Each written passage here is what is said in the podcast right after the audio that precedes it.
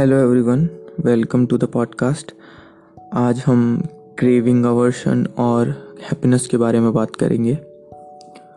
एक इंसान है आपके जैसा ही, जो समुद्र के किनारे खड़ा है और समुद्र से लहरें आ रही हैं और जा रही हैं। कुछ लहरें जब आती हैं तो उस इंसान को प्लेजेंट फील होता है अच्छा फील होता है। तो वो उन लहरों को गुड वेव्स की कैटेगरी में डाल देता है। और कुछ लहरें जब आती हैं तो उस इंसान को अनप्लेजेंट फील होता है। अच्छा नहीं लगता तो वो उसको बैड वेव्स की कैटेगरी में डाल देता है। जब गुड वेव्स किनारे पर आती है तो काफ़ी इन्जॉय करता है वो इस सिचुएशन को। और इस सिचुएशन के लिए एक अटैचमेंट भी डेवलप कर लेता है। जब वो गुड वेव्स किनारे से वापस जाती हैं तो उसे जाने नहीं देना चाहता। बस चाहता है कि किसी तरीके से वो होल्ड कर ले। पर ऐसा होता नहीं है। और उसका इन्जॉयमेंट जो था, अब दुगनी सफरिंग में कन्वर्ट हो जाता है। और जब उसके बाद बैड वेव्स आती हैं तो उसको आने से रोकना चाहता है। एक सेंस ऑफ़ अवर्शन डेवलप कर लेता है। इससे उसकी सफरिंग और ज़्यादा बढ़ जाती है। आप सबको ये लग रहा होगा कि ये कितनी फ्रूटलेस एक्सरसाइज है। वेव को कोई अपने से करीब या दूर कैसे रख सकता है?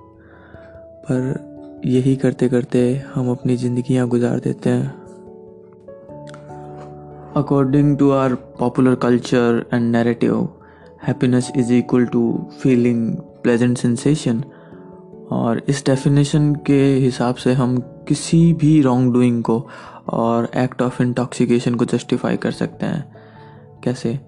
एक व्यक्ति कह सकता है कि I feel pleasant when I smoke so smoking is the secret of my happiness and एक व्यक्ति ये भी कह सकता है कि I feel pleasant when I visit brothels तो इस तरीके से प्रोस्टिट्यूशन को जस्टिफाई किया जा सकता है। और एक व्यक्ति जो वायलेंट हस्बैंड है, वो डोमेस्टिक वायलेंस को जस्टिफाई कर सकता है।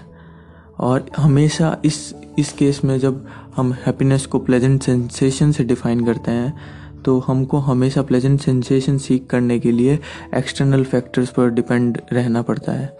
और ये डिपेंडेंस जो है एक्सटर्नल फैक्टर पर कितनी सही है, इसको Israeli historian Yuval Noah Harari अपनी किताब sapiens a brief history of humankind में कुछ इस प्रकार से लिखते हैं।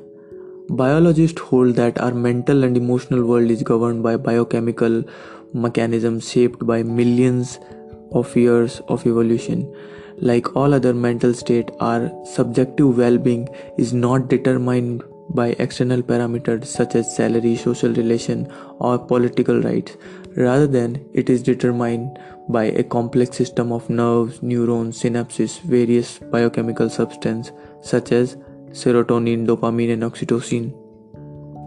So so, इनके कहने का अर्थ यह है कि आपके जो हैप्पीनेस है वो एक्सटर्नल फैक्टर से ज़्यादा इंटरनल फैक्टर पर डिपेंड करती है।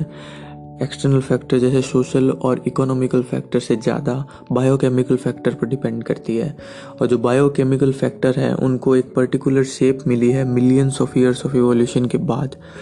तो हो सकता है कि in order to be happy you want to change your job partner surroundings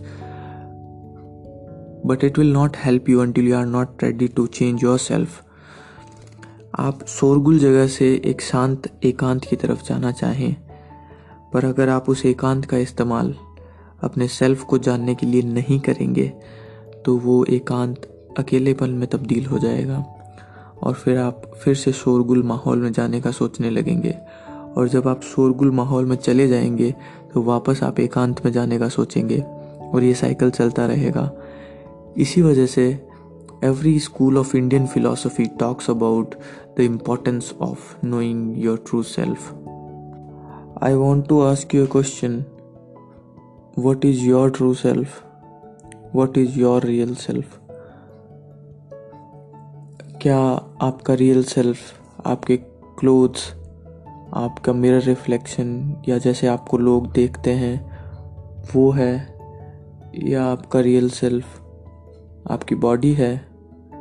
या आपका रियल सेल्फ आपके थॉट्स हैं, जो एक के बाद एक के बाद चलते जा रहे हैं, या आपका रियल सेल्फ कुछ और है, आप जब इन सब सवालों के जवाब ढूँढने की कोशिश करेंगे अगर तो आपको पता चलेगा कि आपका ट्रू सेल्फ इन सब के बियॉन्ड है।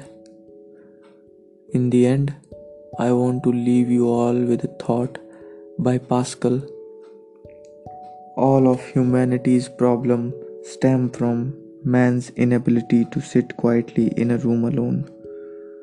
Thank you so much for listening. Stay tuned and keep supporting.